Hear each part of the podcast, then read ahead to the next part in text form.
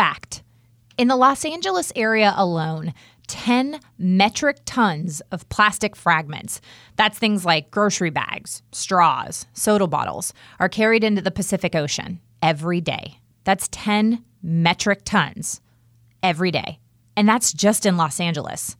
The average American throws away approximately 185 pounds of plastic per year. Enough plastic is thrown away each year to circle the Earth four times. And it can take anywhere from 500 to 1,000 years for plastic to degrade. When Hamilton Perkins, the founder of, well, Hamilton Perkins, learned about some of these facts, he decided not to just sit around and say, oh, that's pretty terrible. Somebody should do something about that. He decided to actually do something about that. He started a company that makes amazing, functional, and stylish bags out of recycled plastic. And not only that, they're ethically made and providing economic opportunity for people in developing nations. Hamilton Perkins is a business owner that honestly, I wish more people were like. Welcome to Business with Purpose. I'm your host, Molly Stillman of StillBeingMolly.com, and this show is all about bringing you the stories behind the brands, companies, and small businesses that are changing the world. Each week, I interview an entrepreneur, CEO, nonprofit director, community leader, or just all around amazing person who's trying to make a positive impact not only through their personal life, but also with their professional career. My goal is to show you that no matter what you do for a living, you can make an impact right where you are. Now, on to this week's episode and enjoy my conversation with Hamilton Perkins.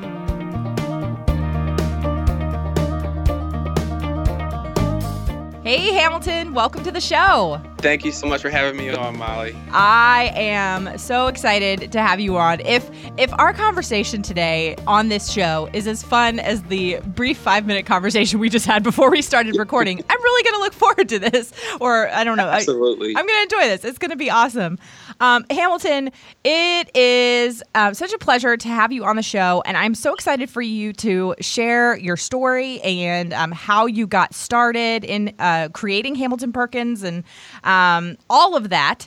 So, but before we get there, we have to learn the Hamilton 101. So, give us your story. Tell us about yourself, who you are, what you do, and what it is that you have gone through or done to get you to where you are today. Yeah, absolutely. So, I started as a marketing major at Old Dominion University.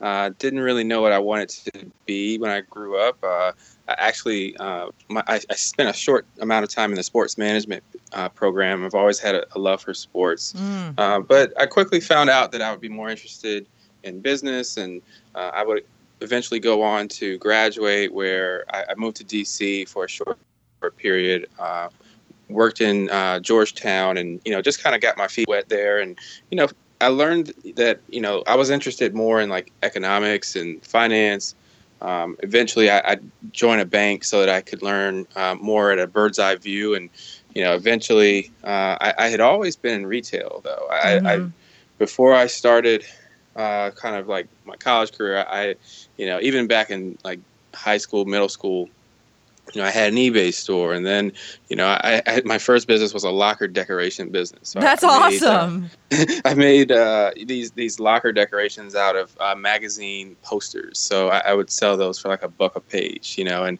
uh, my school eventually shut down my business, and uh, but that just kind of like traces back to like my roots, I guess, of being uh, entre- entrepreneurial spirited. Yeah.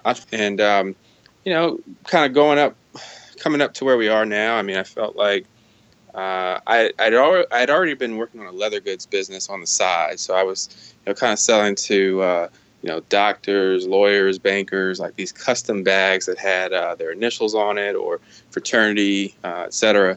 And uh, it, it was a really, it was a highly customized business. But um, you know, going forward, I basically was learning more um, by having access uh, at a bank. I learned more about like, you know, trash and waste. Like I found out there were about 30 billion plastic bottles going to be thrown away mm-hmm. uh, in a particular year in the U.S. And you know the average American was throwing away over 100 pounds of plastic. Um, I also saw the outdoor advertising industry growth, uh, compounded annual growth rate, uh, was like double digits. And you know with all the digital things happening and uh, you know, the kind of evolution of that, I'm thinking, you know, what's happening to the vinyls, you know, Right. after they're done. And I'm noticing and learning that they're actually just kind of going into landfill. So Yeah. we came up with this concept to make a better bag based on, you know, how could we uh, make a bag that had a purpose? How could we kind of, you know, know more about this company that's making these bags, and you know, how could we really invite customers into that journey? And um, there wasn't really a uh, kind of a solution at the time. Uh, looked online, looked in the department stores, couldn't find it. So we decided we'd make it. Um, we ran a Kickstarter campaign. We had a ten thousand dollar goal. We hit the goal in about a week. Had a six month lead time. Uh, basically, you know, found some time to hit the business plan uh, competition circuit here in Virginia. So we we won a twenty five thousand dollar grant from the governor of Virginia. Oh, that's awesome. Yeah, we we ended up um, closing out the year with a trunk show at Bloomingdale's. Um, you know, so to date we've done three trunk shows at Bloomingdale's. Um, you know, I I left my full time position in investment management so that I could uh, you know work on the venture full time, and um, you know we we started our web store in early 2017, and you know now we're just in the process of like building our inventory and you know really like servicing customers um, you know that are interested in our products. Yeah. Wow. There is there's so much meat there that I want to I want to break down. Um, so I want to kind of go back a little bit to when you start first started learning. Now I I guess I, sh- I should ask this. If we go back even farther, as a kid, did you ever find yourself were you the kid that always I mean it- I think it's pretty awesome that you created a locker decorating business. Um, but were you always the kid that was sort of the entrepreneur at heart? And did you, but, and then at the same time, did you also have a high sense of, sense of empathy? And, and I guess the reason I ask that is because so many people that I talk to, I talk to so many business owners, and I talk to a lot of business owners in this what we kind of call the, the the buzzword of the ethical fashion space, uh, or the ethical goods space, the fair trade space, and almost all of them, when they really look back and they think about when they were a kid, like they were the kid that like was the one that was helping the kid on the playground who couldn't climb up the slide or they were the one that always sat with the kid who was by himself at the lunch table. You know like they they they see sort of that pattern of wanting to do good and help people from an early stage. So i guess it's sort of a two part question. Like one did you did you always have that entrepreneurial drive? Like even from an you know did you have a lemonade stand to you know and did you always have just sort of that very strong sense of um, empathy and wanting to help. Absolutely. I, I think I've always been really entrepreneurial. Uh, I had, I also sold candy in school. Um, I, I, you know, would hit the, you know, in the summertime, you know, I, I'd hit the neighborhood with my uh, lawnmower. I'd, you know, hit the uh, neighborhood with my shovel if it was uh, wintertime. Yeah. You know, I, I was kind of like an all season, you know, type of, you know, entrepreneur, try, kind of just, you know, trying to, trying to create something. Like, I think eventually I, I did find out that, um, you know, through like our action, like through commerce, like you can help people. You know, you Mhm. can uh, have a, a cause, and I think um, over time it took me, I don't know, to just kind of learn, you know, that you know, business was like an okay thing to do. Like it's not like a bad thing to be in business because you can help people, and right. you know, for a lot of the impact that business has, you can attract really good talent. Um, you know, and I kind of compare it, you know, if you're saying you'll do a nonprofit or if say you'll, you'll go into government, you know, if you start a company or, or even if you work at a corporate, uh, like a big corporate, like a big company, Mm-hmm. you know, I looked at it as if you can attract really good talent because you can really incentivize, you know, particularly young people, uh, but not just young people, you know, just say smart people. Yeah. You can incentivize smart people with, um, know, whether that's equity or, um, you know, just more upside, more action. And, you know, at the end of the day, resources, um, you can attract more capital so that you can invest in the areas that you want to improve. So if you want to, you know, you want to be an ethical brand or you want to be uh, a do good brand, I mean, it is going to take you some capital to do that. And Yeah. uh, it's going to take time. And, you know, kind of just, I think it was an evolution. So I've always had the value system. I think having the actual plan to get there, Yeah. that's what crystallized for me like over the years. Yeah. And I, I think that that is a great point that you made about if you want to be an ethical brand, you got to have capital. And I think that that is something that, I mean, obviously all businesses need money, but knowing so many people in this space, like it is really, mm-hmm. it, it's hard. It's harder because you're not cutting corners like a lot of other businesses do. And you're not trying to find the absolute cheapest way to get it done because you care. And and you care about the production. You care about how it's being made. You care about the impact it has on the environment. And those things cost money. Um, but i think that people forget that or, or don't realize i guess i should say that when you're buying a product like you know one of your bags that's made out of you know just made with intention it's made purposefully it's it, it's handcrafted like these are the types of products that are going to last. Like you're so you might exactly. be spending a little bit more money up front, but you're not going to have to replace it in a year. Totally. I, I think from a quality perspective, you, you're going to find like, for example, with our product, like you're not losing any quality. Um, and that's the biggest thing that we had to overcome, I think, coming from uh, sort of the social impact space or the ethical space. I think automatically, you know, people feel like it's discounted or like they feel like um, because it's recycled that uh, it maybe it isn't as the same you know standard or quality that they are used to or accustomed to from uh, maybe a brand that's like like you said only really focusing on like bottom line you know uh, maybe speed getting the product to customers in a timely mm-hmm. manner um, so in our case you know that's that's the challenge but um, you know, there's early adopters. You know, there's there's folks that you know are willing to, you know, kind of uh, you know ride the whole journey with us, and you know, basically they share the vision with us of we want to have a future where we can see sustainable material used in, uh, you know, if not every piece, uh, definitely uh, the majority of the pieces that kind of hit hit retail stores or that are showcased online. Yeah, absolutely. And I also want to talk a little bit about what you had mentioned when you were working, and I think you said you were working at a bank when you started to learn about trash and waste. And for people that are listening, they're like, wait, what? You're going to talk about trash and waste? Yeah. and it's actually way more interesting than you probably think it is because this is also something that a few years ago I didn't really have a good perspective on. And I think it's very easy it almost becomes the epitome of the phrase out of sight, out of mind. And people are just like, well, you can just throw it away. I'm like, well, let's let's break that down. So if you have something that you is in your hand and you no longer want it and you put it in a trash can, eventually you take out that trash and you put it in the trash can by the street or you put it in a trash, you know, a dump like a dump, uh, whatever those things out back of a restaurant or something.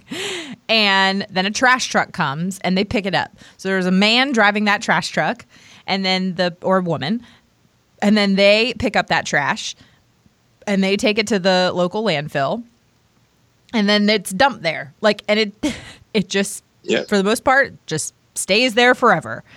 And it can be very easy for us to just be like, "Oh yeah, throw it away," and then you you never see it again. But that doesn't mean that it's like disappeared from the universe. you know what I mean? I read I read somewhere that a plastic straw that you get from like McDonald's, so you're getting a cup at McDonald's and you get a plastic straw. That plastic straw doesn't break down for 200 years. And in some cases, plastic can take up to 1,000 years to degrade. It, it right. is uh, you know, widely kind of uh, accepted uh, amongst you know theorists or ex- experts that you know our our generation will be kind of remembered as the plastic generation. That will be the thing that like you know, yeah. unfortunately.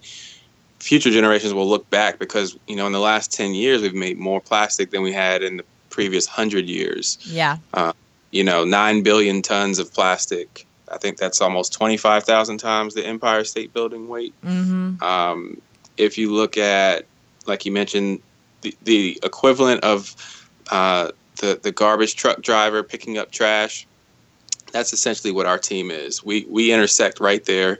Um, we show up, we collect the vinyls, we collect the billboards, clients will send us vinyls. So we just got a nice delivery yesterday, which we're very thankful for. Um, we get, you know, we get billboard vinyls or posters, uh, concerts, wine festivals, you name it. and then we transform it into you know this like bold pop of color on the inside of every one of our bags. That's and so in some cool. cases, it's it's bold pops of color on the outside. Um, we started with a backpack. Um, it was a convertible backpack that was on Kickstarter last summer. Basically, this time last summer, it was Mhm. live. It was a live campaign, and uh, you know now we are basically reintroducing that backpack. The backpack sold out. We sold out of our duffel bags, our backpacks, basically everything that we had, uh, and we now have introduced apparel. So so we have shirts that are 50% plastic, 50% cotton, and you know we knew that we weren't going to be sort of textile experts or recycling experts overnight. So we were able to partner with Thread International. Uh, they're a certified B Corporation and an organization in Pittsburgh that's really been doing this work for you know several years before we got started. You know they had already made big time investments in Haiti and Honduras and you know several other several other countries around the world. You know, kind of like providing a solution to end poverty, and it all kind of starts with like these dignified income opportunities. So each bag we sell, each each shirt we sell, they support dignified income opportunities, specifically in Haiti, which is our uh, pilot country. Um, I was just uh, I was just there um, last month, and you know, as you mentioned it, you know, it's really, I mean, it's like this very like um, visceral experience. I mean, to stand in the middle of a landfill, uh, you know, like we went to a landfill in the Caribbean. It was Mhm. uh, one of the largest in the Caribbean, where you know there's just like trash being burned everywhere, but there's like plastic, you know, basically all over the ground. I mean, it's it, it's just like it's, no, it's nothing like anything you know I've ever seen, basically. And um, at the end of the day, you notice that um, the collection center owners are, you know, they're there and they're actually turning this trash into money. You Yeah. know, they're turning it into, you know, a sustainable income opportunity, which is like a very powerful thing Mhm. um, because when you just aid or if you just give, that creates kind of a, an issue. You know, you can't just like only provide and then don't really provide like a way to sustain that. So yeah. you know they, they were able to kind of develop this process that basically allows for you know economic development and then through that you know a textile can be born and then you know a brand or designer like us can come in and then we can create uh, like a product that's desirable in the consumer market um, and then we can trace it all the way back you know basically to the first mile of the supply chain and you know i also had a chance to w- walk through our factory which is also in haiti you know, not too far from the landfill in Port-au-Prince, and you know, we were able to see, um, you know, just all of the artisans that you know come from basically all over Haiti. Uh, you know, just extremely talented. You know, Yeah. extremely collaborative. Um, you know, we, we look forward to kind of showcasing more of, uh, you know, like just the stories of the individuals and the artisans that are working on our products, and then even like other collaborators that we're, you know, in the works with now. Mm-hmm. Well, two things. One, I love Thread International, and that is amazing that you guys work with them. Their work truly is amazing. I actually have been emailing back and forth to have them on the podcast um, because they really are. They're so they're so amazing. I actually was connected to them through my fa- my friend Bethany Tran, um, from who is the founder of the Root Collective. Um, and Bethany Ah. knows the the folks from Thread International, and it's funny because so many of the guests I have on this show all know Bethany, but Bethany's like one of my closest friends. So it's Oh, just so funny how I feel like every time I come, I have like so many guests that I'm like, so you and I met through Bethany, like, um, Yeah, no, that's super cool. um, and then, so talking about when you said you went to the landfill in Haiti. So I, um, I have been to Kenya three times, and on my most recent trip to Kenya in January, we were taken to. Um, our team was taken to the Dandora dump. And the Dandora dump is actually it's the largest dump in Kenya, and it may be the largest dump in it's definitely the largest dump in East Africa. It may even be the largest dump in Africa, but it, it it's definitely top two or three. Um, and it is basically right on the outskirts of downtown Nairobi, and it is connected like it's surrounded by slums on the outskirts of Nairobi. And it- I was I knew we were going there, um, but I don't think I was really prepared for what I was going to see. Um, it's a it spans a little over 33 acres, um, and it is the stench, like the smell of it, is just it like stings your nose. It's so bad. Doesn't go away for a while. It right? does not go away. Um, it is, uh, and it's just like everything is just steaming, and it.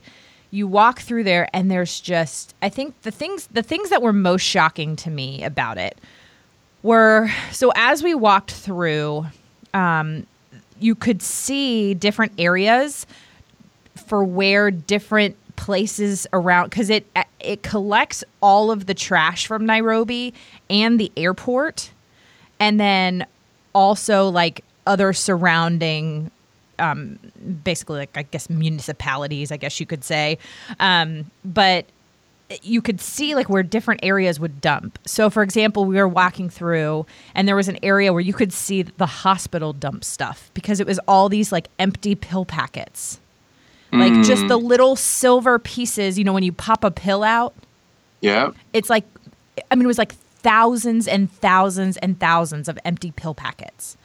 And then we would walk a little further and you would just see the outline of shoes in these big giant rubber mats. So it was like these huge, huge, huge sheets of rubber that would have the holes of the outline of shoes. So you could see that this was like, I guess, rubber from a shoe factory where they were like stamping out the bottoms of shoes. And it was just hundreds and hundreds, if not thousands, of these rubber mats with shoe cutouts. And then you'd walk a little further, and you'd see um, you'd see the trays. This one was like very timely at the time because we had just, I mean, we'd just flown there, and you could see the trays that you get when you get a meal on a plane. I believe it. And I was just, to me, it was so jarring because I was like, these are things that I, like, I, that could have been my tray from yesterday, from my flight. Um, and so I started, you know, as we continued to walk, the thing that then hit me the most was, and this is this is what there's been a lot of documentaries and and or, or I think there has been a documentary and then there's been a lot of news stories on this is the there's a there's basically a culture in the Dandora dump of people from the slums who who essentially make their living in the dump. And what they do is I mean when we were there I could see with my eyes probably close to a thousand people in there walking in and around. So there would be people when the dump trucks would come in, they would be dumping, and you would just watch hundreds of people, men and boys first, like flock to the um, the the spot where the dump truck was dumping, and then they would be the first ones to try and pick out anything that they could hopefully sell. And then when the men and boys were done, the women and girls would go in and try and find anything that they could. And then basically what the pickers do is they go into the dump and they pick and try to find anything that they can possibly sell. Sometimes they will be in there with these large, large, large sacks. Like we saw this one woman who was carrying a sack that was bigger than she was, and it was full. And so, but what they'll do is they'll, they'll spend about between anywhere from 10 to 15 hours in the dump picking filling their sack and then they go into the slums and try to sell it and they can maybe on a good day make it most like $2 or $2.50 from what they collect. And it was just gut wrenching it was painful to watch. And it was also this moment of like what do you do? Because there's one you have this dump that is horrible for their health. It's horrible for the environment. It's I mean, there's a lot of gang activity. There's a lot of really bad stuff that happens in there as well. Oh, Um, yeah. but then on the flip side you also have people who literally survive and feed their families off this dump. So like what do you do? What do you do? It's just such a it, and it i think it was the first time that i really saw that the solution to poverty is not a black and white answer. Absolutely. And I think it's an effort that has to be kind of cultivated from sort of, you know, on the ground, you know, from uh, collaborating, you know, and that's why we knew, you know, we we weren't going to be able to like do anything like by ourselves like overnight. Like we knew this was going to be a long journey, a long process. Yeah. Um, but we have been fortunate to kind of partner up with organizations that have already, you know, started to make you know that that transition and make things happen. So, you know, we were fortunate to um, be hosted by the Clinton Foundation when we went to Haiti, and Oh, you know they wow. were actually able to kind of you know really give us this like lens into the country and to really you know connect with like all the different, for example, like the the artisan uh, kind of like the workshop owners. I mean, just to see all the uh, places within fashion, within the artisanal sector, and uh, in the agriculture sectors, um, where you know you, you're really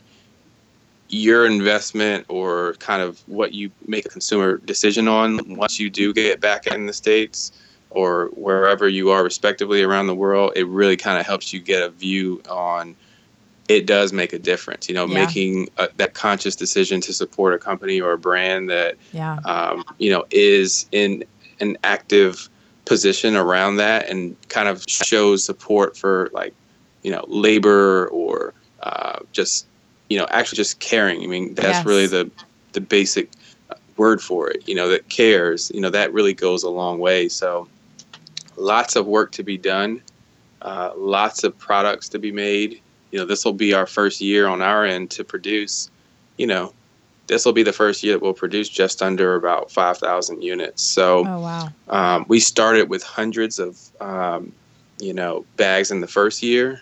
And then after that we you know kind of ran out of runway. You know we ran we ran out of inventory. We we sold through everything. And you know it's it's kind of hard when you're starting out you're trying to be efficient. Hmm um, but what we really look forward to is you know kind of getting the products out there because i think you're right.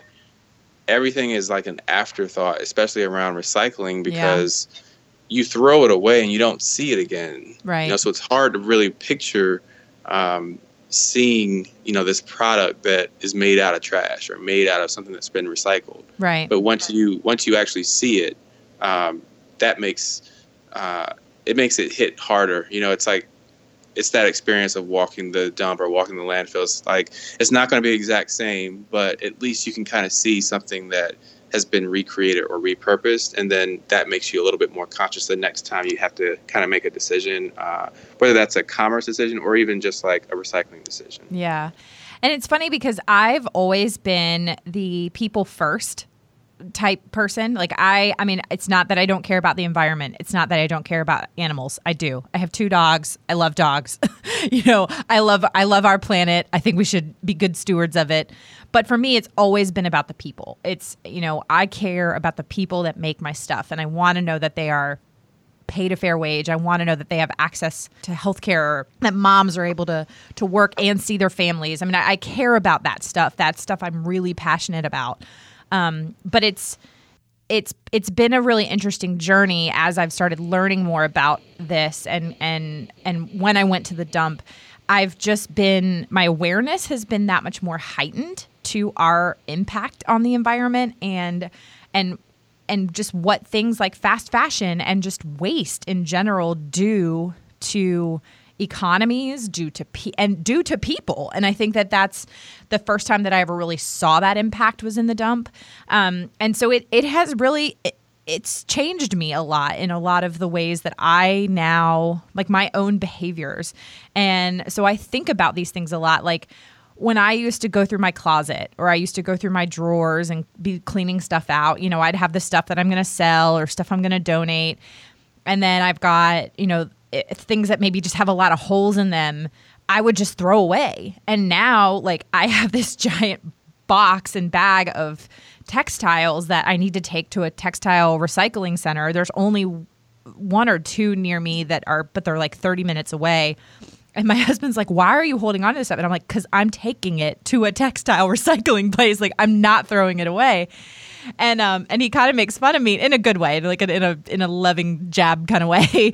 Um, he makes fun of me that like I literally check everything now to see if it's recyclable. So like on if I'm opening up a packet of cheese, I look on the plastic to see it's if it's recyclable, and I will like throw away in the recycling bin tiny, tiny little pieces of plastic or you know, uh, cardboard or whatever, and then whatever can't be recycled, I put in the trash, or see if I can like reuse it in some way.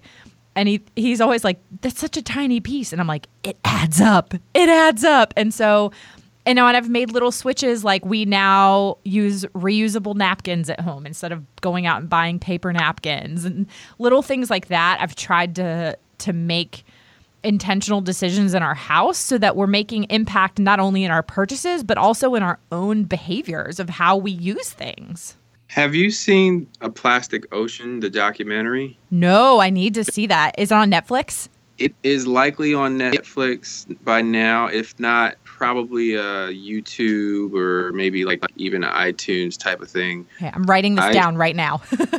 I, I, yeah, I mean, because when you mentioned kind of the 30 minute drive to go and recycle your textiles, like I'm thinking if you kind of saw this documentary, you, you would, I mean, that's really where it starts and that's what it takes. Yeah. Um, you know, one of like the director, you know, he was in the film and he's going around to his local kind of grocery store and he's he's taking you know the initiative to like call on the manager and say you know what other alternatives do you have for plastic so that you know i can basically take my food home and um, you, you know so like and he would leave the plastic in the in the grocery store you know like yeah. and then just take like what he needed home with him and let them figure out what to do with the plastic. And, and i thought that that was just like this kind of very you know that's what it takes. It takes like disruption you know? Like yes. we have to we have like we do have to kind of go out of our way you know? Like even if it is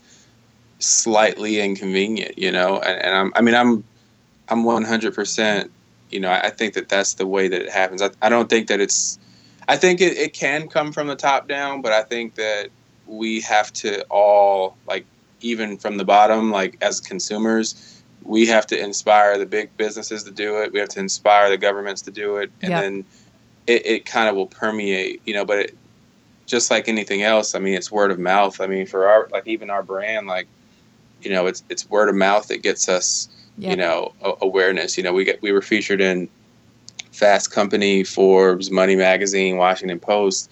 That was all like awareness from just what we had already been doing yeah. organically, you know, and like building our own community. So I, I think I think you're right. I think because once you once you tell someone else, you know, you'll you'll build a community around that, and yep. you know, then they will introduce you to someone else, and then now you've got you know a group that's going, and, and before you know it, you know, now it's something that you know is being documented, etc. And you know, that's how I mean, that's how things start. Yeah, absolutely. Yeah, and I was thinking about like even little things like 2017. I, I always have had those um, reusable grocery bags, and I would always forget them. And so this year, I made a like a promise to myself that I would keep them in my car at all times, so that when I go grocery shopping, that I would have my reusable grocery bags and actually use them.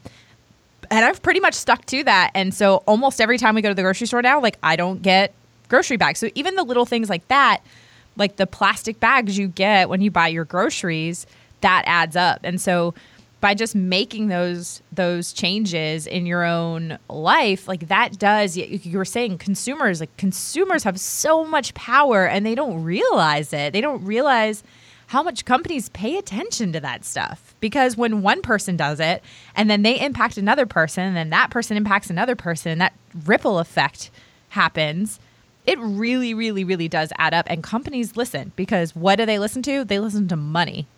they see dollar signs. And so when their dollar signs start going elsewhere or they're spending more money on plastic bags that people aren't using, they pay attention to that.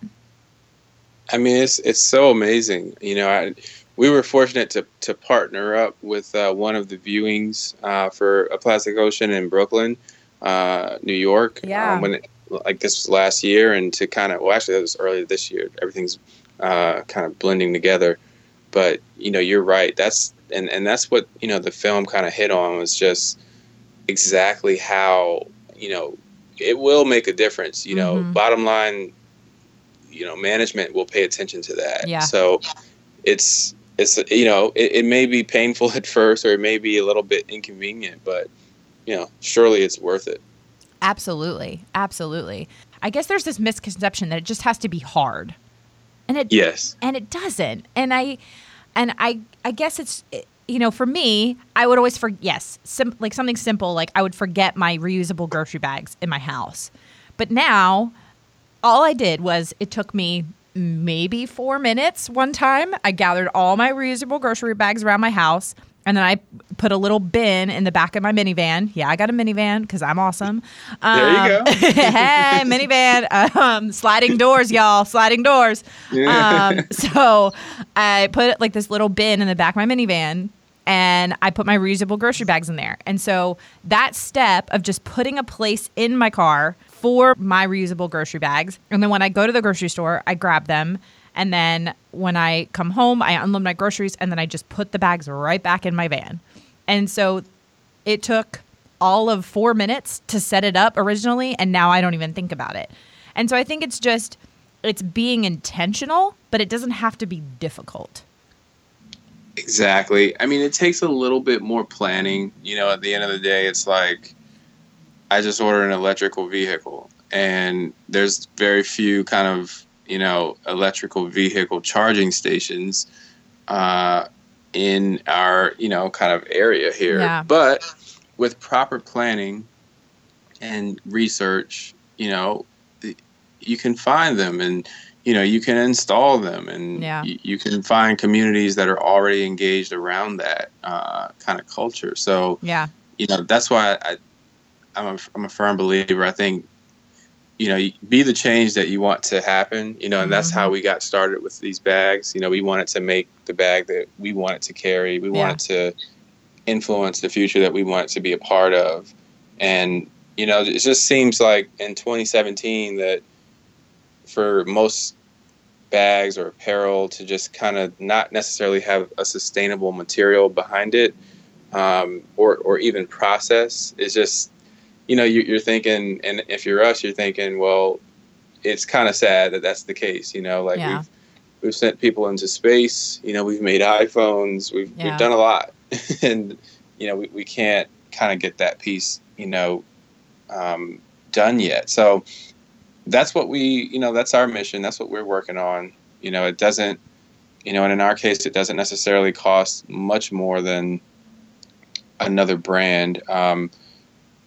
our bags are you know right now $95 the shirts are 25 so you know there's bags that are $1500 you know there's bags that are $500 um, you know there's shirts that are $1200 you know Yeah. shirts that are $120 like you know we're not the most expensive thing on the rack but i think the awareness and just kind of getting people to notice that um, like you said all these things are kind of a tied to it in, in the product. And then you know kind of what that says about um, like what like what we like i think that's a strong statement. Like if you vote vote with your dollars. Like that's how you really sh- that's how you really show what your value system is. And you know i think there's a savvy group of people that are early adopters that already get that and they're Yeah. already engaged. And i think we'll start to see a trend of more adoption you know from you know people that do want to help they want to do something but they just Mhm. don't know how you know Yeah. because you know we, we've all been there you know we want to do something we, we're inspired we want to help we just don't know how we don't know what to do so i think it's just that that goes back to the brands and the companies to raise the awareness and the right profile around you know not just an initiative not just like a one-off project but like an entire ethos like an entire uh, goal of a brand like an entire objective like that's how i think it gets done Yeah, I completely agree. And I think that what you were saying just about I guess you so what you're going to see in the next couple years. I've I've been saying like I really predict that over the next five, ten years, we're going to see a shift in the way people consume and the way people um, throw away things, similar to what we've seen in the previous five to 10 years with food. Like, if you think about, you know, when I was in college, even just 15 years ago, when I was a freshman in college, like, I don't think I really even knew what organic food was. Or, I mean, it just never, I don't, you know, it wasn't that long ago that I feel like organic was sort of this kind of strange thing that only like hippies used. I mean, like you know what I mean? Like it just Yeah. wasn't. It wasn't a absolutely. yeah, and then and then you've seen now because as people have learned about sustainable farming and people have started learning about supporting your farmer and people have started learning about GMOs and whatever, you know, whatever your opinion is on that, but just, you know, there's now this this movement of eating food that's not processed and not filled with sugar and not filled with a bunch of junk and supporting farmers and supporting um, you know your local you know your local bakeries and things like that like people want to know what's in their food now and so that movement has really been in the last five to ten years i feel like at least at least since i've noticed and then i, I, totally agree. Yeah. I think you're, I think what you're hitting on is like the same thing that we work on every day. It's about kind of making something that was previously either didn't have the awareness or it just had not been branded as cool Yep. yet. Um, you know, like I get, you know, there's something called Sunbasket. Uh, I don't know if you've heard oh of that, yeah i've heard of this I i've heard it's really awesome but i have not tried Yeah. it myself you know, best farms to your table, I think is like the, the tagline. But yeah if you think about like just the element of design and like how they like present the food, like it's just, I mean, it makes it cool. yeah And you know, same here. Like, you know, I had a meal plan when I was in, you know, college. yeah it was me like, too You know, it was all, all. It was like complete. It was like a food desert on campus. Like, you know, literally, like there was just all, you know, fast food. Like there was nothing really like healthy. So right I think if you look at, you know, what we do now, like with kind of sustainable basics, the the idea that most people have is like, oh, it's crafty or you know, it's just not polished. It's like it's a DIY type of thing. It's Mhm. not like something that you know people really like get behind. But I Yeah. think that's where the work comes in to actually get on the right distribution channels. You know, like being online. You know, that's why we're you know we're podcasting. You know, because it's something to talk about. It's Right. something to to share the word about, to spread the message about, and to um, you know ultimately you know it has to be like rebranded. So I think you're right. I think in the next few years, kind of consumption, conscious consumption will continue to evolve from a from a from a brand standpoint, just as a just as an idea. And I think you'll see, you know, like you said, I, I think you're going to see more uh, awareness brought to it, and I think that that's going to make it more um, irresistible. Where people are like, you know, look, like you're not you're not taking a recycled grocery bag with you. Like, shame on you. Like that's going to be, yep you know, that's going to be like part of the zeitgeist. Yep, I completely agree. Um, you saying you talking about Sunbasket and the farm to table thing, like reminded me. So every year, you know, there's this whole talk about, you know, should people be vegetarians and should people be vegans and the way our animals are treated, yada yada yada. And for me, like it goes about just it's back to like you were saying, like knowing thy farmer and knowing um, knowing where your your stuff's coming from. So I'm this is timely because we just got a new one. But um, the last two years, my husband and I we buy a cow every summer. Oh my Um, gosh. And I mean, it's not alive when it's it's alive when we buy it. it's not alive when it comes to our house. So Sure. sorry for you cow lovers out there, but they're delicious. Um, and but it's from this this farm up in Yanceyville, which is probably about 50 minutes north of us, or kind of northwest, I guess.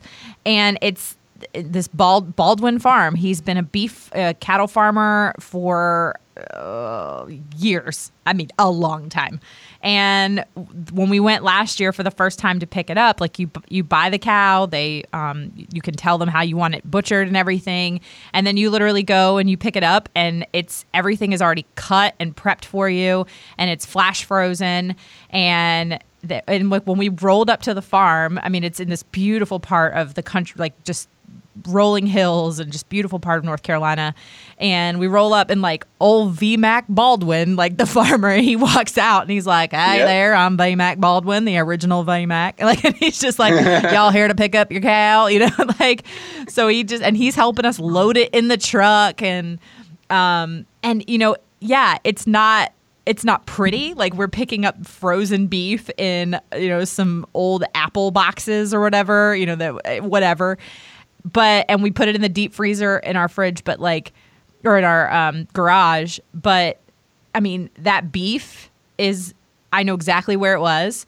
I know exactly where it came from. I know exactly how it was raised. I know what it was fed. I know who owned it and I know how it was butchered. I I know everything about it and it's delicious. um, and I I don't feel bad when I'm eating it. Do you know what I mean? And and I realize this is a very kind of strange extreme example, but I think that now that, you know, I've had the chance to, you know, meet some of the people that own some of these ethical businesses and I know they're artisans and I've seen I you know, I, I've been to Kenya and I've seen um, I've met some of the artisans that make some of the goods that I buy. I've seen where they live. I've seen their families. I've seen how they make it. And that that changes you. It changes the way you see things because it's no longer a faceless, nameless thing. It's really powerful when you start putting, you know, a face to a name or uh, tracing, you know, going back to, you know, a supply chain, yeah. like the beginning of a supply chain. Like, I think you're, I think you're spot on. It, it really does change things. Yeah, absolutely. Um, so I am so excited for just to see you guys continue to grow. I it's funny because I first I remember seeing your Kickstarter last year. So oh, wow. it's been really cool to kind of see, you know, just a little bit from afar. And and I think I probably saw it because I'm, you know, this is a space that I spend a lot of time in. So I, I kind of watch for new companies to pop up and I and when I see a company and I um I want to learn more about them, and I've just loved seeing what you guys have done from the beginning, and and how. Thank you so much. Oh, absolutely. I mean, and I I just think the the product you make is awesome. It's it's cool. Like you were saying, like it, we want it to be cool. Like it is cool. It looks awesome. It's a great um, it's a great product for men and women. Um, I think it's you know you know the bags are I'd say maybe on the more masculine side of gender neutral, but I mean, I think honestly, like I I love them. Like I would use one. Um, I think the apparel is an awesome next step for you guys. So I'm really excited just to continue to watch you guys grow and the impact that you guys are going to make and and how you're going to continue to to spread the message to other companies so that they can start stepping up and making similar changes um, or make improvements. You know what I mean? I just I look forward to kind of seeing the growth and and the impact that it has on just our culture in general. Um, but I'd love for you to just kind of share what's on the horizon for Hamilton Perkins and uh, what is sort of your next goal and what are you looking forward to as we're in the second half of 2017 and as we start to think about 2018, which is a little crazy to me. Yeah, no, absolutely. Fall, fall, winter 2017 is you know basically here for us. We're you know in the middle of production now. We're we're sample making. We're we're sailing uh, parts. You know, we're getting getting you know really getting down to almost what we would consider crunch time uh, to start you know really having enough of the inventory that we need for uh, Black Friday and you know holiday season and you know even into like the earlier parts of uh, 2018. But mm-hmm. I think for you know spring summer 2018 and even even a little bit before that, I think you know fans of our brand, followers of our brand are going to be really excited. Customers of our brand are really going to be excited to see uh, that we're coming out with new products, uh, you know, new accessories. You know, like you said, expanding into apparel. Uh, you know, slowly introducing new colors. You know, efficiently without waste.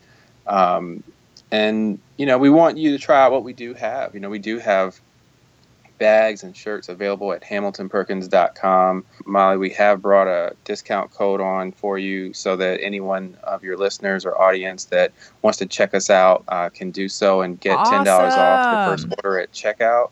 Uh, so if you just enter uh, purpose, uh, just all spelled out, um, you will get ten dollars off the first order, and yes. you know, leave us a review. Let us know what your thoughts are. We, you know, we'd love to. Uh, we we always enjoy feedback and love to learn, uh, you know, from customers or uh, potential customers of our brand. Okay, guys. So definitely, like I said, check them out, support them, use the code Purpose for ten dollars off. And um, Hamilton, thank you so much for coming on the show. It was such a. It, it was a pl- truly a pleasure to talk with you, and I hope to have you back on the show um, again someday to share just all the things that you guys are continuing to do and how you've grown and and and the things you've learned and all of that. So thank you so much. Yeah, no, thank you so much. And when we get our uh, podcast up and running, we you know we have to get you on if you'll be up for it. Uh, yes, absolutely. Count me in for sure. Man, I could hang out with Hamilton all year long. That guy is so awesome. And I really love how he gave some tangible examples on things that we can do as consumers to make a difference, not only on impacting the environment in a positive way, but also people. As you guys know, people first for me. I love making sure that people are taken care of. And I just love the heart behind Hamilton's business. And also, for you guys, there is a special code that you guys can use just for my listeners. You can use the code PURPOSE for $10 off your order from Hamilton Perkins. So go check them out, support them, use that coupon code purpose for $10 off your order. They would make great gifts for so many different people in your life this holiday season or really anytime. So definitely check them out. And thank you so much for listening to this week's episode. If you're a first time listener of the show, welcome. Be sure to visit the archives for all the past shows featuring so many amazing business owners. And if you're a regular listener of the show, thank you for tuning in week in and week out, and thank you for your support. Be sure to head on over to iTunes, Stitcher, Google Play, Overcast, or wherever you listen to podcasts, and make sure you are subscribed to the show. Clicking that subscribe button helps to ensure that you never miss a new episode of the show. And while you're there, would you mind taking a moment to just leave a review of the show? Leaving a review of the show helps me to know what you're liking and how the show is personally impacting you. Reviews also help to show other potential listeners what the show's really about. And if you share the show on social media, be sure to use the hashtag Business with Purpose Podcast or tag me at Still Being Molly on Twitter, Instagram, Facebook, anything like that. This show is edited by my amazing husband and executive producer, John Stillman, and the music is by Mark Killian of Third Wheel Media. Thank you so much for listening and go do something good with purpose on purpose.